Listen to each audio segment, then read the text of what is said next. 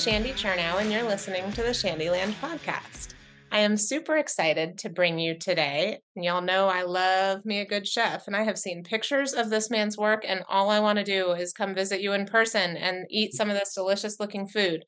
Chef Jonathan Pye, who is the corporate executive chef for the West region for American Dining Creations. Chef, thank you so much for being here. I'm so excited to talk to you. Me too. Thanks for having me. I mean, some of the stuff you put together is just like competition gorgeous. Thanks gorgeous. And I do. I love hearing chef stories because it is so fascinating to me that decision, right? Like you go through all of regular old school, right? And nobody ever mm-hmm. says, like, hey, this is an option. Maybe you should be a chef. It's like, let's do math, let's do biology, let's do, you know, all sorts of kind of normal subjects. So I love hearing that decision point. Speaking of math, you list math and cricket on your like kind of high school subjects of happiness. How did yeah. you make that transition over to deciding that you want to become a chef? And walk me through that uh, that process. Well, I was always really good at math. My dad was good at math. He was he was a banker, so he he always was good at math, and I I just picked it up really easily at school. Um, I'm not talking calculus and that kind of stuff. I'm talking just you know good old math. Um, but I was never really, I didn't pay attention too much in school. That was my problem. I was always the guy that looked out of the window and daydreamed a little bit. And then when it came time to do the test, I was like, oh God, I don't know what I'm doing here. So, uh, so I didn't really get too many qualifications out of school. And, you know, I, from an early age, I was always watching my mom in the kitchen. and we had such a great bond over food, me and my mom. And I just think that it was amazing to me that on a Sunday, she would get these massive meals together and it would just all hit the table at the same time. And she would just be in the kitchen sipping on a glass of sherry, you know, and um, all this food appeared, you know, and everybody then came out of the living room and was like, oh, dinner's ready, you know, kind of thing. And she was just so graceful about it. And, you know, she passed away about 10 years ago and um, she uh, had a huge influence on me when it came to food. And I already felt like when I became an apprentice when I was 16 that I already knew kind of a lot, you know, because of her. You know, obviously it was home cooking, not, you know, professional cooking, but it definitely shaped. There's a blurry line there. It, it absolutely pushed me in that direction. There's no doubt. Now, did she have to plan it so it all came out at the same time, or was it just magic? Yeah, I think. Well, I, I was too young to really know, and I don't think I ever really asked her that. But she always you know, Sunday was always you know the the big meal of the week. It was the Sunday roast. You know, in England we do we do that every Sunday, and um, she just you know one week it was roast beef, the next week it was a roast chicken, the next week it was a roast pork, and it just went around and around like that. And every week there was different vegetables and potatoes and desserts and soup, salads. It was just you know she just.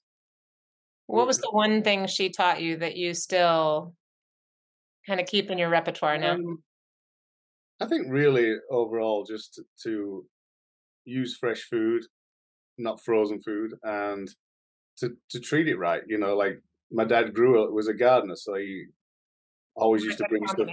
Yeah, he would bring stuff into the kitchen, and she would cook it or make a salad out of it or whatever, you know, and and it always tasted so good because it just came right from the garden. So it was, you know, it was just about making those carrots the way they were supposed to taste and not doing anything too fancy with them. You know, it was pretty basic food really when you look at it, but looked really good too.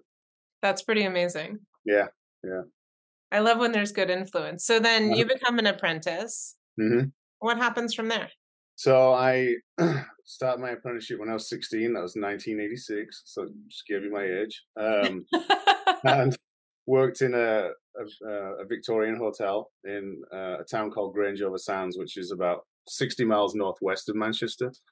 Um, beautiful old hotel. Um, did about 18 months there. Then I did another hotel to finish out my apprenticeship. Um, then after that, worked in uh, a pub, kind of like a gourmet pub.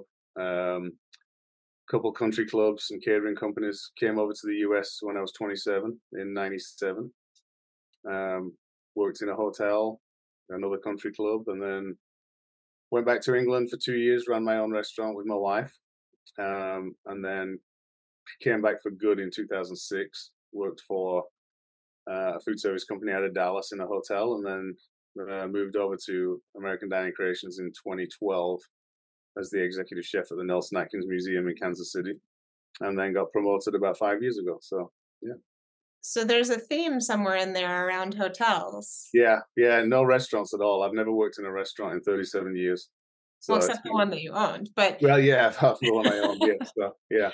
But the, not a, not a, the hotel business a little bit different, right? So much in terms of banquet and and um, yeah, not catering. Yeah. Catering's not the right word. I, I guess banquet is the right word, but like such large productions and yeah, yeah, absolutely. And in those nice hotels in England, it's it's you know fine dining. It's white glove, you know, tablecloth, very almost stuffy, you know. So especially back in the late eighties, you know, we still served people's vegetables at the table, you know, out of a silver container kind of thing. So, but yeah, it's uh, I mean loosely loosely termed. I've just done catering my entire life, pretty much. So.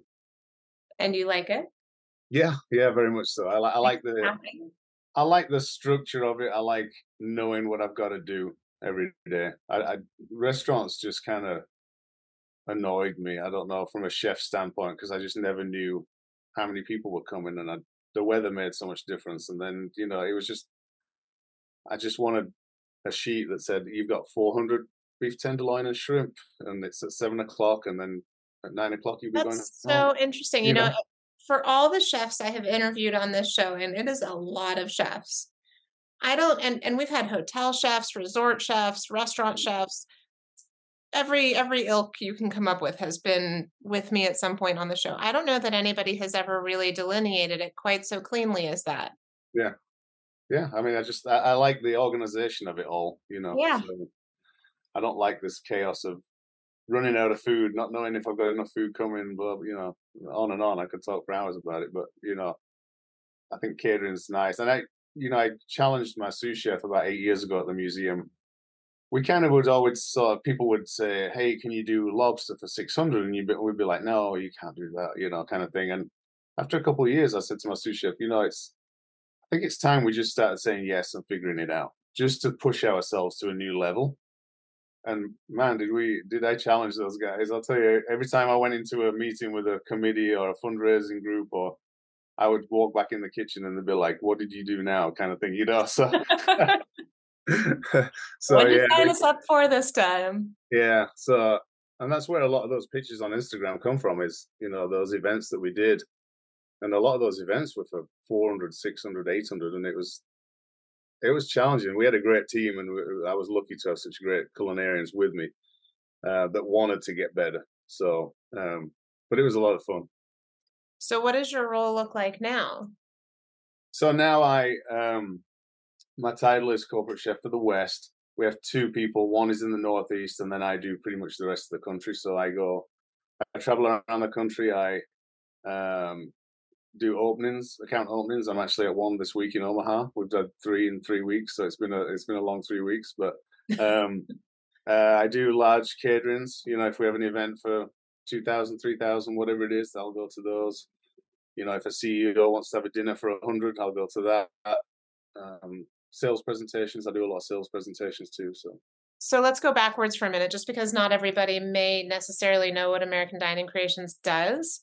Yeah you i don't know if this is the right term for it but kind of white label food service for venues you provide food service at venues who don't necessarily want to be in the f&b business they want to be in the museum business or in the stadium yeah. business or in the whatever yeah. other exactly we have a lot of corporate cafes a lot of uh, headquarters world headquarters that we do the, the food in uh, we do some museums we have a pretty healthy higher ed division uh, k through 12 we do some k through 12 business um, but mainly corporate dining is is the lion's share of the business. Um, because, like you said, they don't want to. They don't want anything to do with it. They're like, you, you, just take it from us, please, and just run it and look after our money, basically. So, yeah, don't spend too much of our money while you do it. But it's uh, something that they have to provide, but you know that's yeah. not their core core competency. Yeah, well, it's and it's got more that way since COVID because of obviously everybody leaving the office building, and now people are starting to come back. Even still, still coming back, and we have, still have some accounts that are completely empty. Um, but this because there's a lot less people in the building, they're having to pay for that now because no no food service companies will will just do a straight up profit and loss in these businesses. Um, so and food is playing a major role in getting There's people kind of a, a minimum a minimum spend, if you will. Yeah, well, there's a, it, it only breaks even at a certain point. So typically, about 500 people coming through your restaurant is about your break even point. So uh, through our cafes, so a lot of our cafes are feeding 50 or 100 people a day. So they're having to pay for that labor. I mean, you know, our cooks now are making 20 bucks an hour. That's $42,000 a year plus benefits. It's $50,000 a year just for a cook. So to make that money back, that's a thousand dollars a week you've got to take right there just to cover that alone. Yeah. Just, just in monetary terms, but then when you get into food costs and chemicals and paper and everything else, so they're realizing that they're having to put up the money and that with food and guest experience portion of it and great hospitality, that's bringing people back to work. But to do that, they've got to write a big check because nobody's going to pay nine dollars for a burger in the cafe at work when they can pay seven at McDonald's. So, truth, and the fact that it's seven dollars for a burger at McDonald's a little insane. By the way, yeah, yeah, it is. Yeah, it's a little crazy, uh, but that's super mm-hmm. fascinating. I did not, I didn't, I didn't put the maths together on on looking at it that way. We've got a ton mm-hmm. of commercial real estate that's still relatively empty here. Um, yeah, and we're all virtual, so you know we don't really think about office space all that often, but it's really interesting to look at. Yeah, for sure. Yeah. So, what's your favorite type of account? Like, you just get all excited when you go to a we have a couple of really big accounts now that are uh, the population's fully back. Um, we have one in Kansas City. It's like a food hall. It's really nice. It's a world headquarters for a, um, a company, and it's just they have loud music playing, and, it, and there's almost four thousand people in the building. So it's oh wow, it's hopping, you know, and uh, mobile ordering is such a huge part of our business now that these cafes don't seem as busy as they used to, although we're serving more people. It's kind of funny because this particular company, um, they're, they're, used to the mobile ordering, and they 50% of the people there order on the phone. So they're not standing in a cafe waiting like the tra- old traditional cafes. They're just, it's really like a food hall. We have kiosks at each station. People go up and pay, they chat with the cook, and and then the food's up and they go. So, um, but yeah, it's a they're they're the nicest accounts. I, I have a soft spot for the Nelson Atkins Museum. That's obviously where I worked, and it's such a great place. So that that would probably be my favorite. What is your absolute favorite menu item that you've ever created? Um, I think we've had a lot of success with bowls over the last couple of years. Um, I created a poke bowl program about three or four years ago. That's still one of my favorites. We still run it in a lot of cafes, and it still gets great reviews. And we actually ran it last week at one of the openings, and just, people just love it. It's just poke bowls is just stuck around for for because it's delicious. Good. Yeah, it really is delicious. But I just think that Chipotle taught us to put everything in a bowl, pretty much. You know, so everything we do is in a bowl almost. We have um, ramen, we have bibimbap, we have um, an allergen-free concept that we put in pretty much all in bowls, and that's grains and greens and, and uh, broth bowls. And it's just endless. We just keep on putting stuff in bowls, and people love it. Oh, we ran a hummus bowl concept uh, last year too, which was incredibly popular. So, so in your role as corporate chef, do you help the executive chefs at each account figure out what it is that they're going to run, or is it something that you uh, is it more plug and play than that? Um, little of both. Uh, we have cycle menus that we use. Um, when I open an account, I write that cycle menu. It'd be like a four week menu that rotates uh, every week for four weeks. And there'll be like different specials on there because in our business, you just got to keep changing it. You, the variety is massive in corporate dining because your audience is literally the same every day. Um, and they're eating there three and four times a week. So you really got to uh, constantly change what you're doing. Um, so yeah, it's uh, it's it's some some of the times the chefs will create their own stuff. Uh, most of the time, the menus will come from the corporate chefs. Um, we we run limited time offers uh, once a month, and we enlist a lot of chefs to help us with those. Mm, we find that really helps with the buy-in you know, in the field from everything that we're doing. If we say, "Hey, John from Chicago did this this time," you know, and everyone's like, "Hey, John," you know, so it really helps when we do that. Um, and at the end of the day, we're a food company, so why wouldn't we have the chefs do it? We don't we don't really have a, uh, a test kitchen anywhere in the country. We I will go to an account and I'll work with the chef and say, hey, let's get your idea to life, and that's what we do. That's awesome. So I'm sensing a, a, a skill set of yours is on the leadership side. You like that? Yeah, I think it's that's grown on me over the last uh, ten years. I mean, when you're an executive chef, you have to lead.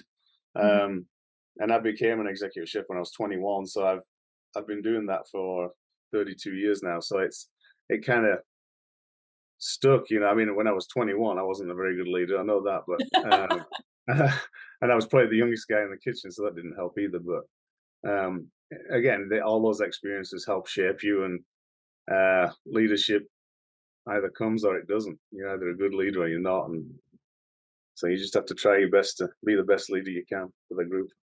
Well, but there's a difference between someone who's a good leader and doesn't like it and someone who's yeah. a good leader and kind of thrives off of it. Right. And and nobody who's listening can see your face, but right. you know, Jonathan in Chicago or whoever, you know, got an awful lot of like big smiles right there when you're talking about like highlighting yeah. somebody for the work that they're doing. Yeah, absolutely. I think it's a it's so important these days. Retention has become way more important than the hiring because we, you know, you spend all that time hiring and all the money it costs hiring with mm-hmm. drug tests and background checks and all the hours you spend interviewing and and then if they only last three months, it's just not it's worthless for everybody. So we really really work on retention as much as anything. So how do what's your approach to hiring new uh, executive chefs for your new properties? Well, it, it really hasn't changed, even though COVID kind of made us a little more desperate, you know, for people. Um, but it's still, we still have a pretty strict policy of we're only going to hire good culinarians. We we really don't want to hire someone that can't cook, say. Or I mean, in my book, you've got to be able to do three or four things as a chef. You've got to be able to cook, You've got to be able to count, you know, you've got to be able to uh, do your inventory, You've got to figure out food costs and you've got to be able to order food. And that's really about it. If you can do all those four or five things, you can be a pretty decent chef. So we have a, a solid chef test that we put everybody through. Um, we'll pre-screen, we'll interview with uh, the district manager. They'll um, then they'll interview with one of the chefs, and then they get to do a chef test. So which we give them probably the day before, um, and they get to cook for us. And then so we get to watch them cook and then we interview them, we taste the food, we critique it. So it's it can get a little intense for those um those candidates for sure. Yeah, I bet. Have you ever have you ever judged any of the food competitions? Uh no, I haven't actually. No, I've never done that. So so we, we're involved with ProStart, uh, mm-hmm. although we haven't done it this year. Uh, but historically, we're always uh, with ProStart, which is a high school culinary competition and it's i mean it is almost the exact same process that you're talking about for hiring a chef which is super interesting and it makes me want to send this episode to all the ProStart competitors you know yeah. they have to come up with a menu do all the food costs they have to cook competition day serve mm-hmm. it to the judges you know they all taste all the food and then you know they get all the critiques on the food and yeah um yeah i mean what a what a great practical experience yeah, for sure. And you get to learn so much about someone in the kitchen. So those three hours that they've got, that's their audition. That's you know, make me want to hire you. You know, so. Do you give them like an existing employee as like, here's your sous chef? Can you work with this person? No, we just say, hey, this person knows where everything is. Just ask them if you need anything, and here's your, here's your box of ingredients, which we usually tell them the day before. Um, and it varies depending on who we're hiring. If we're hiring a chef manager, it'll be two and a half hours. If we're hiring a senior executive chef for a big account, it might be four hours because we'll be adding in, you know, hors d'oeuvres and things like that. So, do you make them do dessert? I don't. I don't ever make them do dessert because I, I I know how uncomfortable it makes chefs, and and it's really not easy to do in like three or four hours to make a good dessert. But it, I always tell them, hey, if you want to be, if you want to really be an overachiever and make a dessert, that would impress us. So nobody ever does. So, but that's so funny. Yeah, mm-hmm. no, I, the dessert's always a always a line in the sand, isn't it? Yeah, yeah, it is. So whether it's today or when you were, you know, every day in the kitchen at, at one account, what's your favorite part of your job? I just love being in the kitchen. I, I don't really like today. I was in the kitchen for about six hours. I didn't really work much. I stood at my laptop quite a bit, but for about two or three hours, I was cooking, and I just I'm at peace when I'm cooking. That's really the whole reason I became a chef. And people say to me all the time, "You're the corporate chef. You shouldn't be cooking and washing dishes." I'm like, that's the only part of my job I like. You know, like it's, it's really. so yeah, I, I I feel great when I'm in the kitchen. So, yeah. What's yeah. the most challenging part? Um, don't say everything travel, else. The travel, probably. I mean, it's some weeks it can be two cities, and you know, you can get home on a Saturday some weeks, and then fly back out on a Sunday or a Monday, and it, it it's like a roller coaster. We always seems everything always seems to happen at once. You travel for four or five weeks, and then I get a couple of weeks at home, and then everything's fine again. You know, so it's I've learned to deal with the travel a lot better over the last year or so than previously. So, do you try to stay in places with kitchens? Uh, yeah. I mean, we we typically stay in Hilton hotels, so sometimes we'll stay in like Home2s or Homewoods that have a kitchen. So it depends again on who I'm traveling with. If I'm traveling on my own, I like the kitchen, but if I'm traveling in a group, we go out to eat. So it's kind of different. Yeah, right on. When you have a dinner party, what's your go-to? Well, first of all, I never have dinner parties. Very rarely. all right, so rarely, but Sunday family dinner then. Yeah, well, all back full dinner, circle to mom. We we eat pretty simply in our house. Um, my kids will eat pretty much anything, um, and my wife is like the the queen of casseroles. She's uh, just whips up all these casseroles. So we eat a lot of casseroles. Um, I grill a lot when I'm home, so we'll eat you know grilled chicken, pork, simple food, just that and vegetables.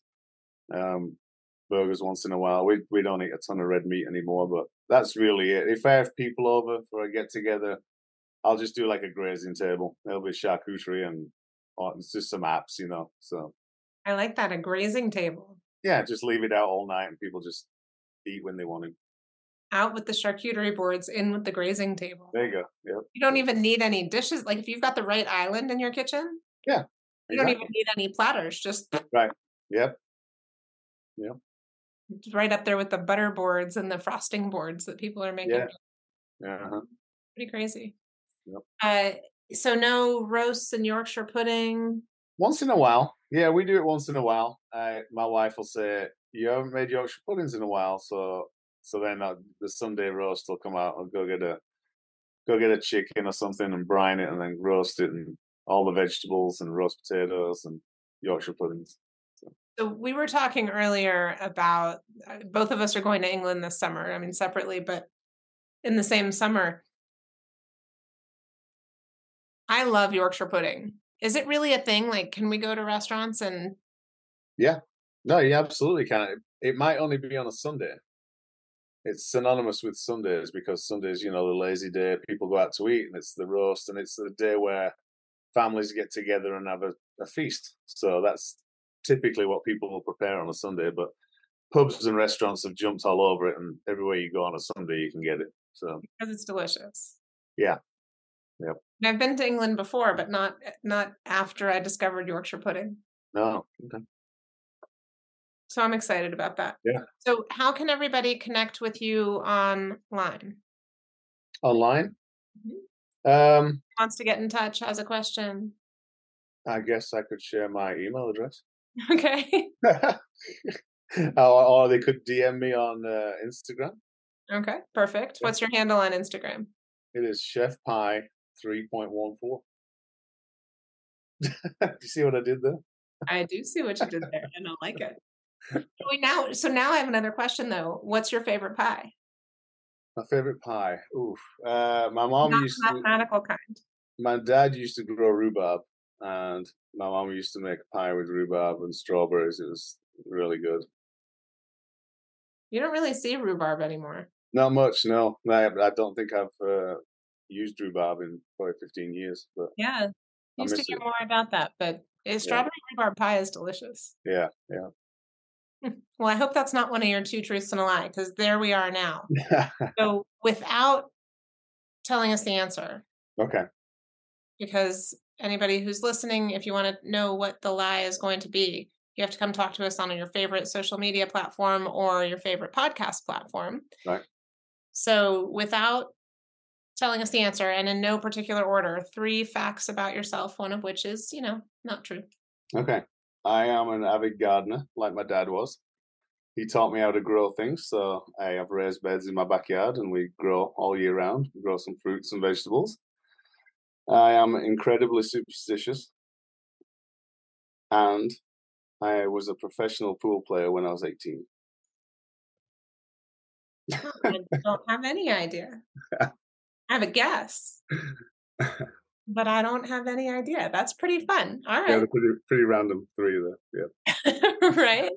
Well, thank you so much for being here. What a fun conversation and fabulous accent to boot. Uh, Chef Jonathan Pye from American Dining Creations, thank you. I appreciate your time. I appreciate your candor and uh, yeah, listeners, thank you so much for being here. Thanks for sticking around. Uh, this has been the Shandyland podcast, and we'll talk to you soon.